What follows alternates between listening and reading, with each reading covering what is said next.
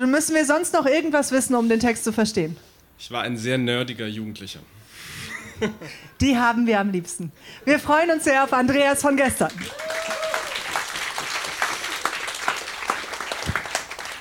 Das merkt man schon beim Vorwort. Einleitendes Vorwort handschriftlich verfasst. Da diese ereignisreichen Wochen, in Anführungsstrichen, doch ziemlich zu den wichtigsten eines jeden Menschen gehören und diese sehr turbulent, man möchte fast sagen merkwürdig anmuten, habe ich mich dazu entschlossen, sie einmal niederzuschreiben. Es handelte sich dabei um meine erste Liebe.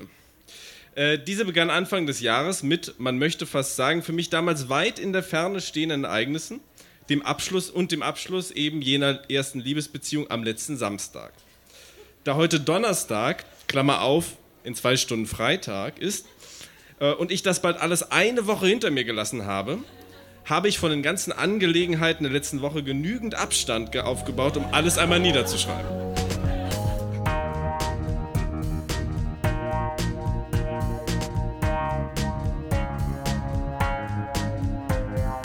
Texte von gestern. Erwachsene lesen Dinge, die sie als Kinder geschrieben haben.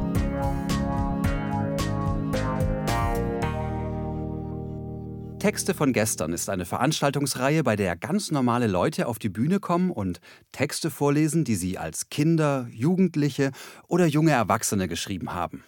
Das können Tagebücher sein, Briefe, Kurzgeschichten, Gedichte, Schulaufsätze, Wunschzettel, Fanfiction oder oder oder. Inhaltlich sind keine Grenzen gesetzt. Texte, die man in dem Moment mit himmelhoch jauchzendem Pathos verfasst hat und die uns heute zeigen, wie wir die Welt damals gesehen haben. Wir erinnern uns, wie es für uns damals war und feiern gemeinsam die Tragödien, Absurditäten und die Kleinigkeiten des Aufwachsens. Bei unserer Open-Air-Show Ende Juni im Berliner Franz Biergarten hat Andreas etwas sehr Besonderes vorgelesen. Nach dem Ende seiner ersten Teenie-Liebe hat er eine Art autobiografischen Bericht über die Beziehung verfasst, inklusive der E-Mail-Korrespondenz zwischen seiner Verflossenen und ihm. Das Niederschreiben tue ich natürlich nicht ganz ohne Hintergedanken. In zwei Wochen fängt die Schule wieder an und da ich noch nichts für die Schule getan habe, wäre das doch, so dachte ich es mir jedenfalls, ein gelungenes zwei Fliegen mit einer Klappe totschlagen.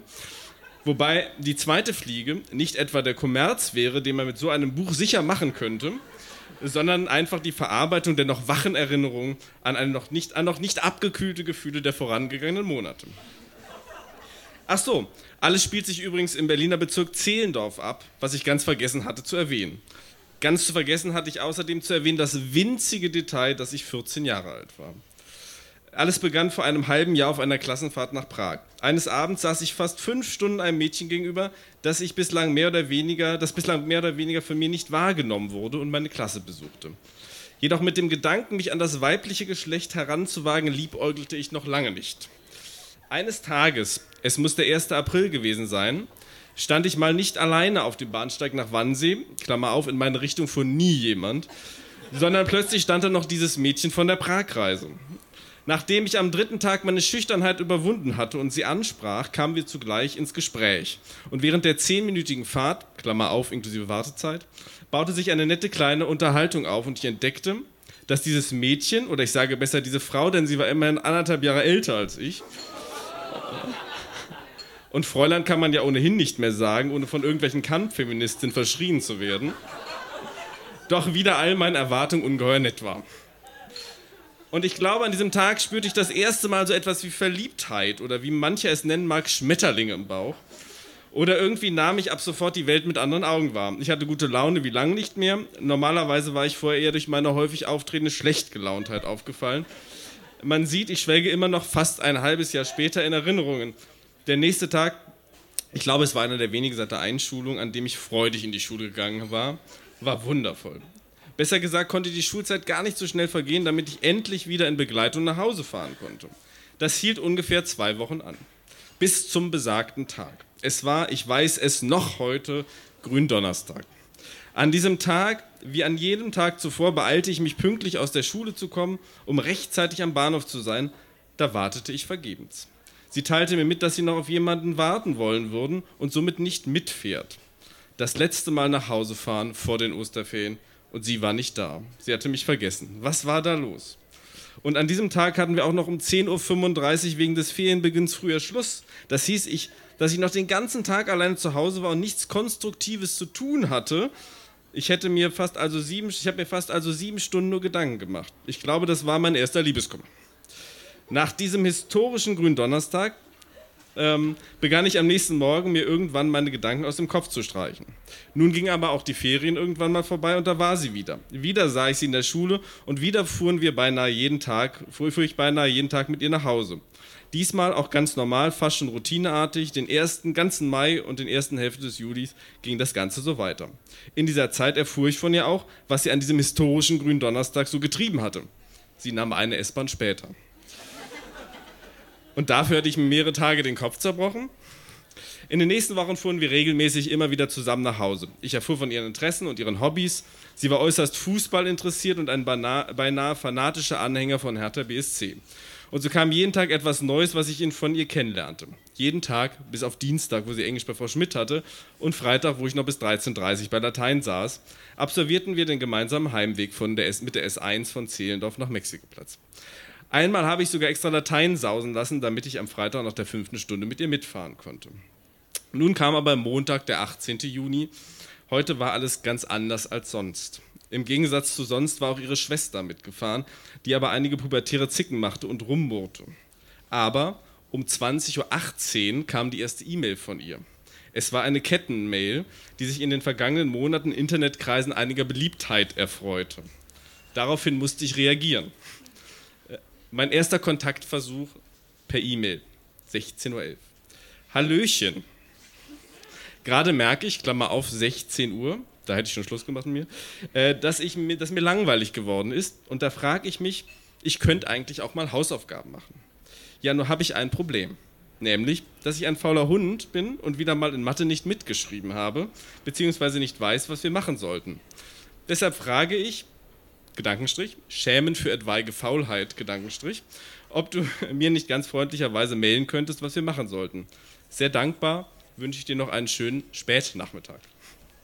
Dann folgen ganz viele so eine creepy Mails im Juni und Juli ähm, über irgendwelche Musik ähm, und französische Hausaufgaben meistens. Im, am 4. Juli hat sie dann gemerkt, dass äh, ich nicht so gut in Französisch bin und sie bot dann Max, ein Freund von mir, und mir Hilfe bei unserem bevorstehenden Französischreferat an. Allerdings hat sie keine neue BVG-Monatskarte für Juli gekauft und fährt deshalb seit gestern mit dem Fahrrad. Das deprimiert mich natürlich ungemein. 5. Juli.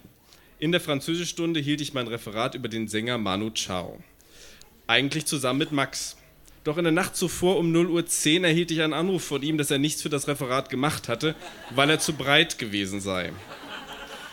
Nach dem Referat tat ich vor ihr so, als hätte ich ein schlechtes Gewissen für ihre Hilfe und Max war noch nicht mal da und ich müsste mich dringend bei ihr revanchieren. Erst dachte ich an schulische Sachen, aber da sie mir erzählte, dass sie gerne Pearl Harbor im Kino sehen wollte, lud ich sie ins Kino ein. Ja, oh ja. Hm. Ähm, 6. Juli. Am Vormittag fragte mich Max dann in der Umkleidekabine, Klammer auf, Sport, dritte Stunde, was denn zwischen uns laufen würde, weil, wir, weil sie mir beim Referat geholfen hätte. Ich erzählte ihm vertrauensvoll, dass wir morgen zusammen ins Kino gehen. Bereits in der Pause, vierte auf fünfte Stunde, bekamen schon Nick, Matthias und Niklas Wind von der Angelegenheit und versuchten mir Tipps zu geben, was ich anziehen sollte und wo ich mit dir hingehen sollte und dass ich Blumen kaufen sollte. Matthias wollte mir sogar seinen Anzug ausleihen. Da ich aber wusste, dass sie auf Normalität O.Ä. Wert legt, wollte ich eher unoriginell und unstilvoll an die Sache herangehen. 7. Juli. Zurechtgemacht wie nie zuvor kamen sie an. Glitzerzeug im Gesicht und schwarzes Top. Dann fuhren wir mit der U-Bahn zum Kino am Potsdamer Platz. Für die Älteren, das war mal in den 90er Jahren, ein halbes Jahr. Ähm, da wir aber bis zum Kino ähm, Anfang 20 Uhr noch eine Dreiviertelstunde Zeit hatten, sind wir schnell zu McDonalds rein, haben uns eine Cola gekauft und uns auf eine Freitreppe neben McDonalds gesetzt und bei der Betrachtung des Vorsonnenuntergangs, was immer das ist, unsere Cola getrunken. Auf dem Weg zum Kino versuchte ich dann bereits meine ersten körperlichen Annäherungsversuche, was auch immer das heißt. Wir guckten uns danach Pearl Harbor an. Der Film war aber recht schnulzig. Nach dem Film gehen wir ans Debis-Bassin. Vielleicht kennt das jemand noch. Dort saßen wir dicht angelehnt am Wasser. Ich erzählte irgendein Schmarren über den Sternenhimmel, der eh nicht vorhanden war, weil es bewölkt war. Und im Hintergrund heulte ziemlich leise die Alarmanlage des Debis Center.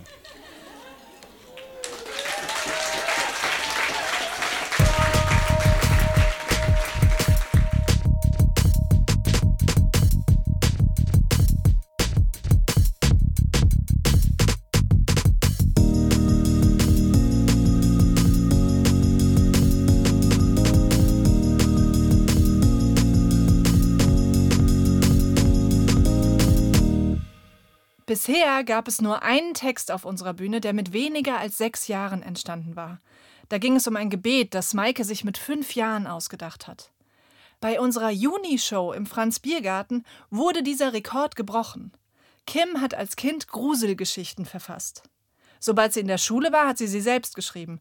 Aber davor hat sie sie ihren Eltern diktiert. Ich lese sie in absteigender Reihenfolge. Ich war sechs, fünf, vier und drei Jahre alt. Warte, müssen wir noch irgendwas wissen, um die Texte zu verstehen? Erstens, ich war ein gruseliges Kind.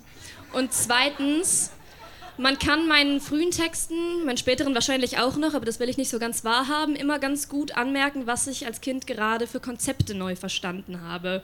Bei diesen Texten war es, zumindest bei einem davon, ihr könnt ja mal darauf achten, welcher es ist, das Konzept eines plötzlichen Ereignisses.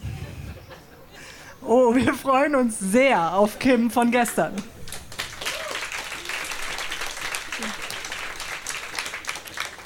Beginne mit einem Text aus dem Alter von sechs Jahren, der Friedhofsspuk.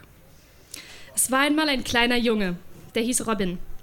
Eines Abends war Robin auf dem Friedhof, um die Blumen zu gießen. Bei ihm war ein Mädchen mit Namen Kim. Da, plötzlich, zwischen zwei Grabsteinen hatte es geraschelt. Robin schreckte zusammen, Kimi auch. Plötzlich sagte jemand, Fürchtet euch nicht, ich bin nur Kimon von Kohlrabi. Tatsächlich, dort stand ein durchsichtiger, etwa acht Jahre alter Junge mit einer riesigen Brille. Plötzlich schreckten alle drei zusammen. Kimon von Kohlrabi sagte, eigentlich habe ich vor dem Spuk gar keine Angst, aber ich dachte, dass es hier nur spukende Geister gibt. Was hatte Kimon von Kohlrabi wohl gemeint? Hilfe! Der trauernde Mensch auf dem Kriegerdenkmal rollte mit den Augen. Plötzlich rief jemand: Aua! Es war die Statue. Sie war von der Steintafel gefallen. Was? Sie kann auch sprechen? fragte Robin und wollte davonrennen. Doch Kimon von Kohlrabi hielt ihn fest zurück. Doch nicht vom Friedhof weg, rief Kimon. Er meint wohl zu den anderen Gräbern, sagte Kim. Stimmt, sagte Kimon und rückte seine Brille zurecht. Kannst du uns dann noch mehr Geister zeigen? fragte Kimi. Mehr Geister? Leider nicht. Aber Vampire. Vampire? fragte Robin entsetzt. Schon kam eine Gestalt mit einem langen, flatternden Umhang angeschwebt. Jetzt konnte Kimon sie gar nicht mehr zurückhalten. Kim und Robin waren schon ganz weit weg. Der Text hat eine Illustration. Das ist Kimon von Kohlrabi, wenn er sich erschreckt. Ähm, es folgt ein Text, bei dem ich etwas, etwas jünger war. Fünfeinhalb. Keine Angst vor Nachtgespenstern. Ja, Moment. Ah ja. Was ist denn? Nee, da ist eine Sprechblase, verzeiht. Die gehört zu dem Text. Flo, Flo! Was ist denn? fragte Flo. Ich habe gestern eine Sternschnuppe beobachtet, sagte Kim. Ich wünsche mir ein Nachtgespenst. Am nächsten Tag fuhren sie auf die Burg. Dort gab es viele Gespenster. Kim konnte sich nicht entscheiden. Es waren einfach zu viele. Da sah Kim im ganzen Getümmel ein kleines Gespenst. Kim stützte sich in der Mitte der Gespenster auf eine Lanze und fragte, wer meldet sich von euch freiwillig? Die Gespenster konnten erst nichts sagen. Sie staunten nur. Noch kein Kind hatte sich in diesen Raum getraut. Dann gab es eine Modenschau. Kim hatte sich einen Ritterhelm aufgesetzt, doch der Ritterhelm war viel zu groß. Ach, jetzt bin ich die Freundin von euch allen, sagte Kim, und ich komme euch bald wieder besuchen. Tschüss, ihr alle, sagte Kim. Ende. Moment. Es folgt ein noch jüngerer Text ähm, des Alters 4, fast 5. Heute Nacht um 12.03 Uhr gibt's ein riesiges Geschrei. Gespenster, Hexen heulen laut, da kriegt man eine Gänsehaut. Es folgt ein noch älterer, Alter 3, fast 4. Titel Eine Gruselgeschichte. Es waren einmal zwei Gruselmänner. Die waren gar nicht so gruselig. Eigentlich waren sie ganz, ganz harmlos. Aber in Wirklichkeit waren sie Vampire. Sie gingen mit ihren Katzen aus dem Gruselschloss. Jeder hatte eine Katze. Da tauchte ein Riesenmonster auf. Plötzlich gingen die Gruselmänner und die Katzen verloren. Zurück ins Gruselschloss. Sie waren ganz schön mitgenommen.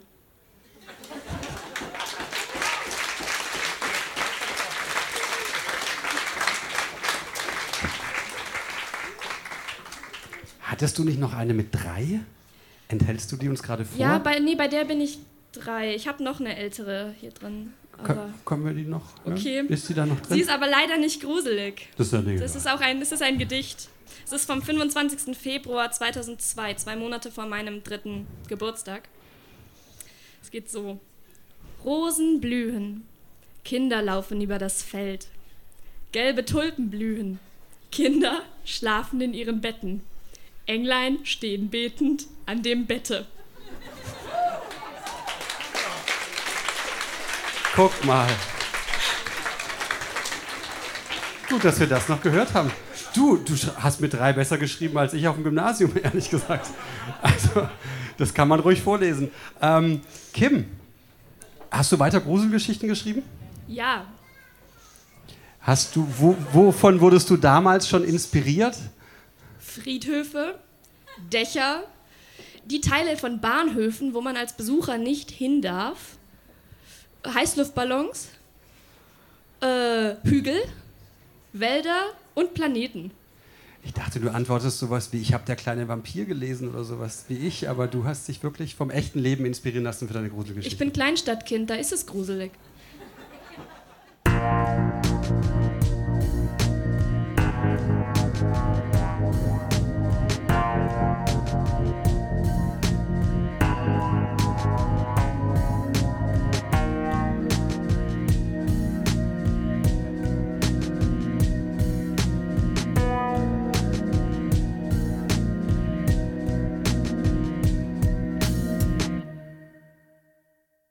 Sven ist ein regelmäßiger und gern gesehener Gast auf unserer Bühne.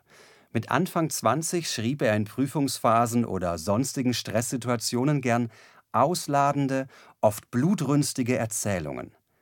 Seine Kurzgeschichte Silent Dad handelt von Sven selbst und seinen Freunden, deren Berliner Heimatbezirk Weidmannslust von einer Horde Zombies überfallen wird.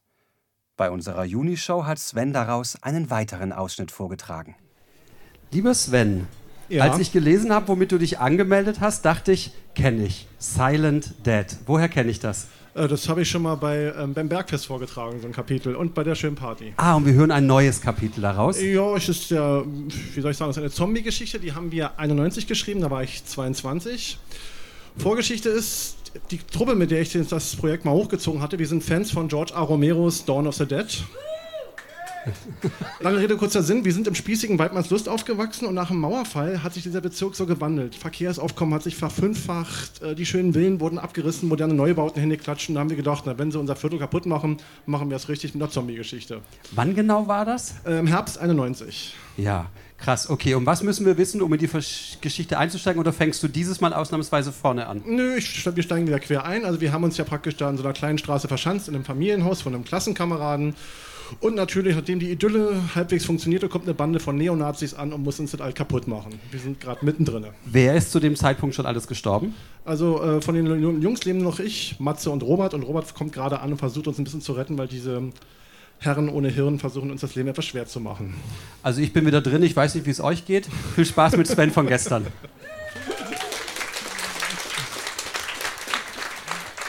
So, nochmal kurz zur Einleitung. Die ganze ähm, Diana-Straße ist ein Flammenmeer, alles ist kaputt, sämtliche Häuser und Autos stehen in Flammen und ich bin schwer angeschossen worden, liege in einem Haus mit meinem Kumpel Matze und Robert ruft uns gerade an. Sven und Matze schrecken hoch, als im Lars das Telefon klingelte. Rasch rannten die beiden hinauf, doch Matze sträubte sich, den Hörer abzunehmen. Kopfschüttelnd erledigte Sven die Aufgabe für ihn. Sven, meldete sich Robert, was zum Geier ist denn bei euch da draußen los? Glatzen, antwortete Sven monoton. Verdammte Glatzen haben uns überfallen. Sie haben hier verheerende Verwüstung angerichtet und Lars und Henry aus dem Verkehr gezogen. Mats und ich sind die einzigen, die noch übrig geblieben sind. Aber wir werden hier wahrscheinlich nicht mehr lang durchhalten.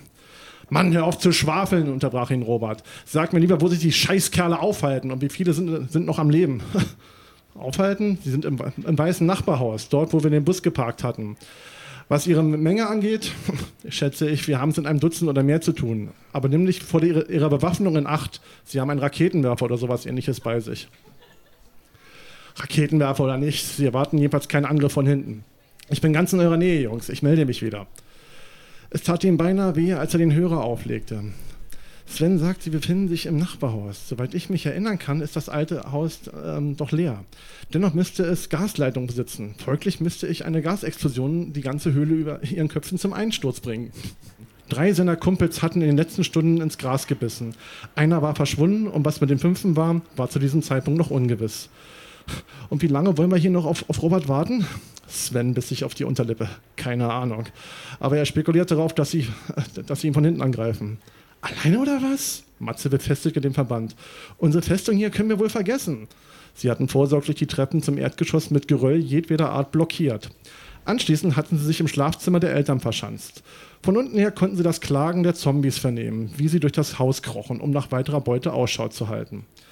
Matze warf einen skeptischen Blick gegen die Außenwand des Schlafzimmers. Die Wand wies in diesem Bereich lediglich einige leichte Risse auf, wohingegen Lars Zimmer sowie das Wohnzimmer gänzlich im Freien standen. Sven nahm sich gerade eine Flasche Jack Daniels, als ein gewaltiger Knall die Ruhe zerriss. Erneut schien das Haus unter der Wucht der Explosion zu erbeben, aber sie ereignete sich auf dem Nachbargrundstück.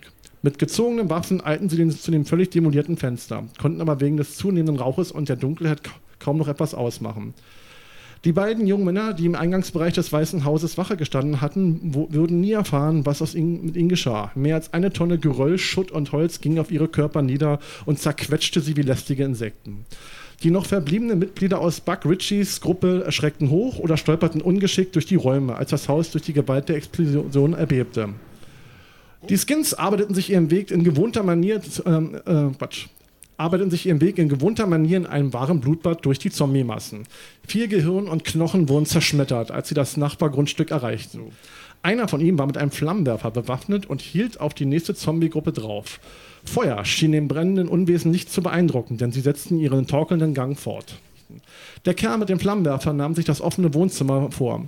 Innerhalb von Sekunden hatte er ein brennendes Inferno entfacht. Das flackernde Licht der Flamme ließ die Akteure in den Straßen wie zu grotesken Schatten verzerren. Und immer wieder kamen die Zombies herbei. Jetzt erst wurde jenes schreckliche Ausmaß dieser Apokalypse bewusst, die sich inzwischen über das ganze Land ausgebreitet hatte. Verstümmelte Körper versuchten nun, den Lebenden habhaft zu werden. Der Kerl mit dem Flammenwerfer steigerte sich in eine wahre Orgie der Zerstörung hinein, als er in den Garten drang und weitere Zombies verbrannte. Seine klägliche Existenz wurde in Frage gestellt, als Matze ihm den Unterkiefer wegschoss. Mit einem lauten Aufschrei fiel der Mann nach hinten, verbrannte in seinen, einen seiner Kameraden, der sofort starb. Um, umrennen. Plötzlich tauchte Sven in einem der Fenster auf, in jeder Hand eine Desert Eagle und eröffnete das Feuer auf die weiteren Angreifer. Keiner hatte eine Chance, doch einer, einem gelang es, sich unter seinen Schüssen wegzuducken und er schoss Sven mit drei Salven in die Beine.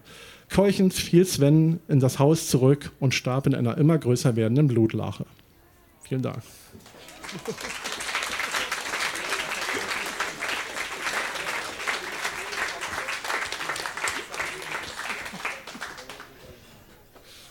Sven! Ja?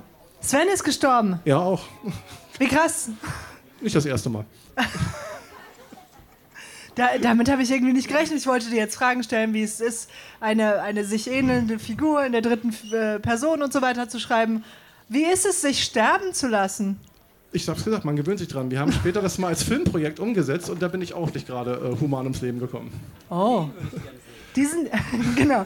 Marco und ich kennen, glaube ich, die meisten Teile von Silent Dead hier und wir werden sehr interessiert an der Filmfassung. Aber ich muss auch sagen, wir konnten das so nicht umsetzen. Also haben wir das umgeschrieben, das Skript, und haben das in einem Luftschutzbunker aus dem Zweiten Weltkrieg gedreht, unter einer Schule. Es gab viel Ärger mit der Direktion später, aber es hat sich gelohnt. Der Film wurde eine Stunde lang und wir hatten Mordspaß.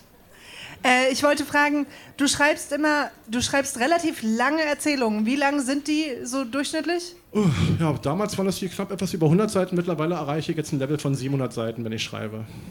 Okay. Das heißt also, du schreibst immer noch, du schreibst jetzt anders als damals. 100-seitige ja. Gewaltfantasien schreibst du jetzt 600-seitige Gewaltfantasien? Naja, so ein bisschen. Ich baue auch ein bisschen Story ein, so ist es ja nicht. Wir sind auf jeden Fall sehr, sehr dankbar, deine Gewaltfantasien hier immer wieder zu hören. Das war Sven.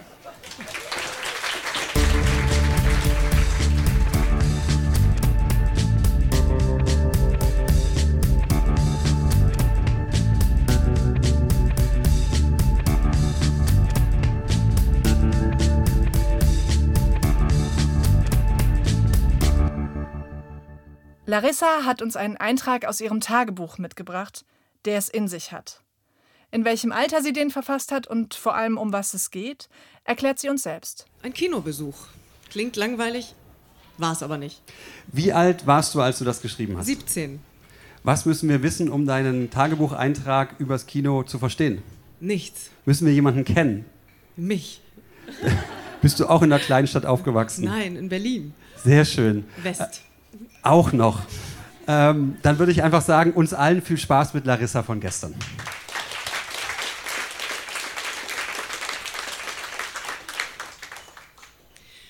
Dreizehnter Februar 1996.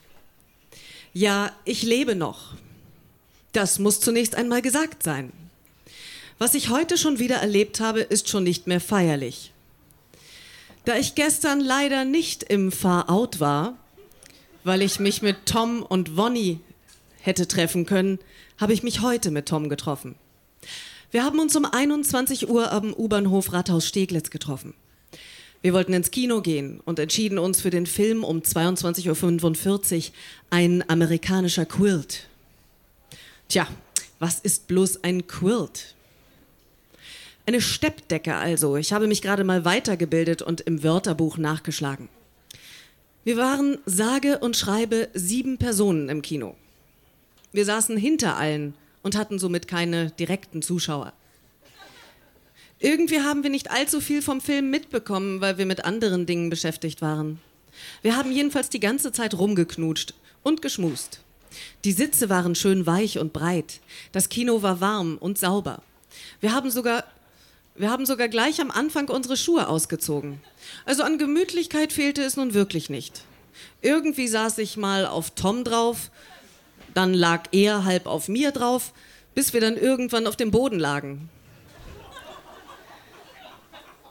Die Reihenfolge weiß ich nicht mehr so genau. Wir haben die ganze Zeit geknutscht und geknutscht. Naja, und geknutscht natürlich. Selbstverständlich haben wir auch geknutscht. Und was ich noch sagen wollte, Punkt, Punkt, Punkt. Mensch, bin ich mal wieder humorvoll. Ha, ha, ha. Also jedenfalls war es echt toll. Ich habe zwar gar keinen Bock mehr zu schreiben, aber das muss ich festhalten. Als wir dann aus dem Kino kamen, war alles vollgeschneit und es schneite immer noch. Das war total romantisch. Wir sind erstmal gemütlich zur Bushaltestelle gegangen und haben unterwegs ein wenig rumgealbert und eine kleine Schneeballschlacht gemacht. Wir haben erstmal geguckt, wann die jeweiligen Nachtbusse kommen. Da keine U-Bahn mehr und auch keine S-Bahn mehr fuhr. Es war übrigens fast 1 Uhr. Mein Bus sollte um 1.28 Uhr kommen und Toms um 1.30 Uhr. Wir haben uns die Schaufenster angesehen und sind mit dem nächsten Bus nach Hause gefahren. Tom ist total süß und schnucklig und lustig. Mal sehen, was aus uns wird. Und wie er das alles mit seiner Freundin regelt.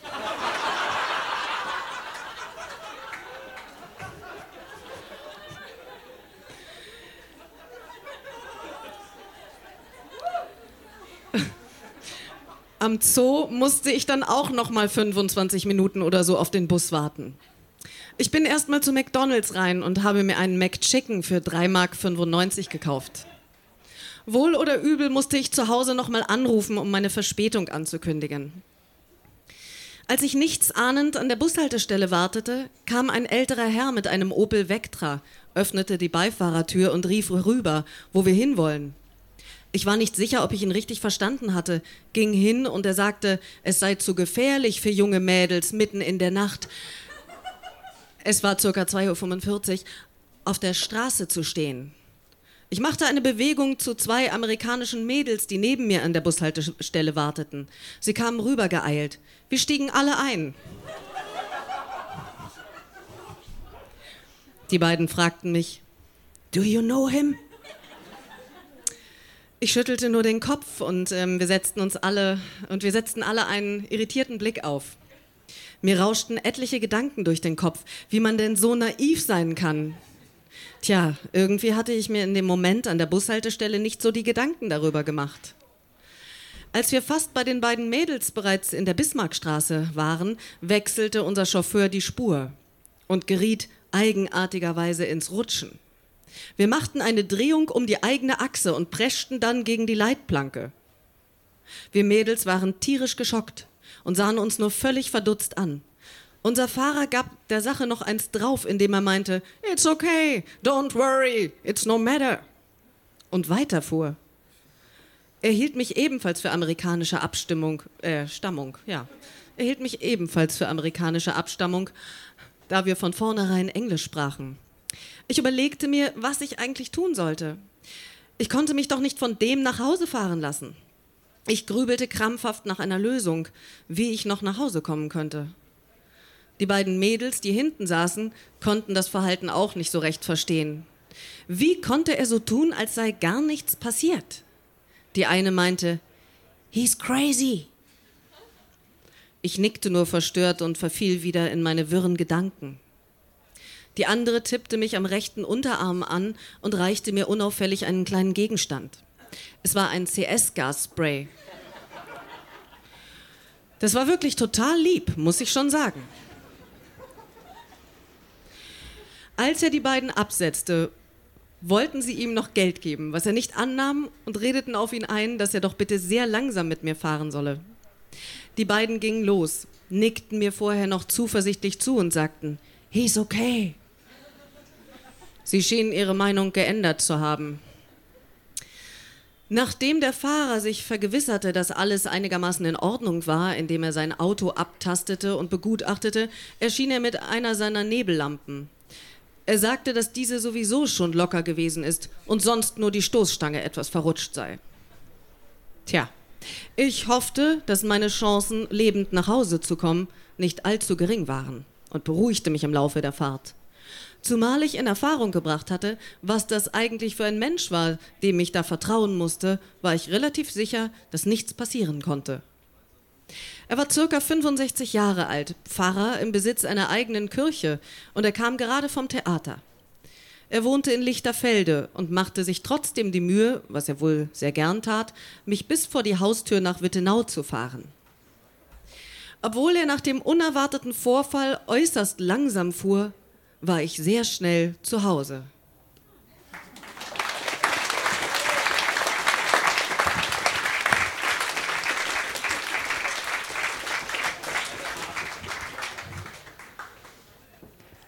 Also, wir machen das jetzt seit anderthalb Jahren und es ist. Es gibt viele Dinge, die ich äh, spüre, während ich äh, zuhöre, aber Spannung ist es selten, ehrlich gesagt. Das war jetzt erstaunlich spannend. Ähm, das freut mich. ich, äh, äh, der Reihe nach. Wie ist es mit Tom weitergegangen und seiner Freundin? Ich habe mich in seinen Kumpel verliebt. Aha. Und mit dem war ich dann immerhin zweieinhalb Jahre zusammen. Sehr gut. Wir hatten eine Fernbeziehung. Er lebte in Lichtenrade, ich in Wittenau. Ja, es ist hart. Und ähm, hast du nach dieser Erfahrung mit dem Pfarrer, der eine Kirche besitzt, ähm, das nochmal gemacht, dass du so nachts in Autos steigst? Nein. War das die Lehre, die dich davon abgehalten hat für die Zukunft? Vielleicht, weil ich hatte ja ganz schön Schiss und äh, es ist gut ausgegangen und dachte ich mir, okay, Schwein gehabt, das bringst du nicht nochmal. Okay, vielen, vielen Dank an Larissa.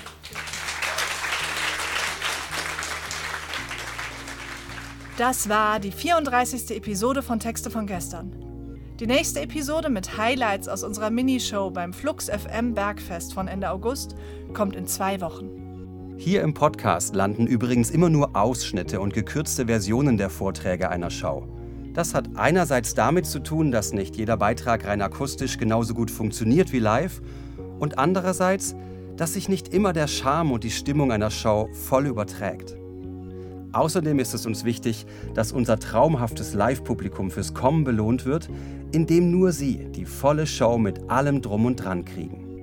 Wenn ihr selber mal im Publikum sitzen oder auf unserer Bühne was vorlesen wollt, unsere nächsten Shows finden im Oktober in Berlin und Köln und im November in Potsdam statt.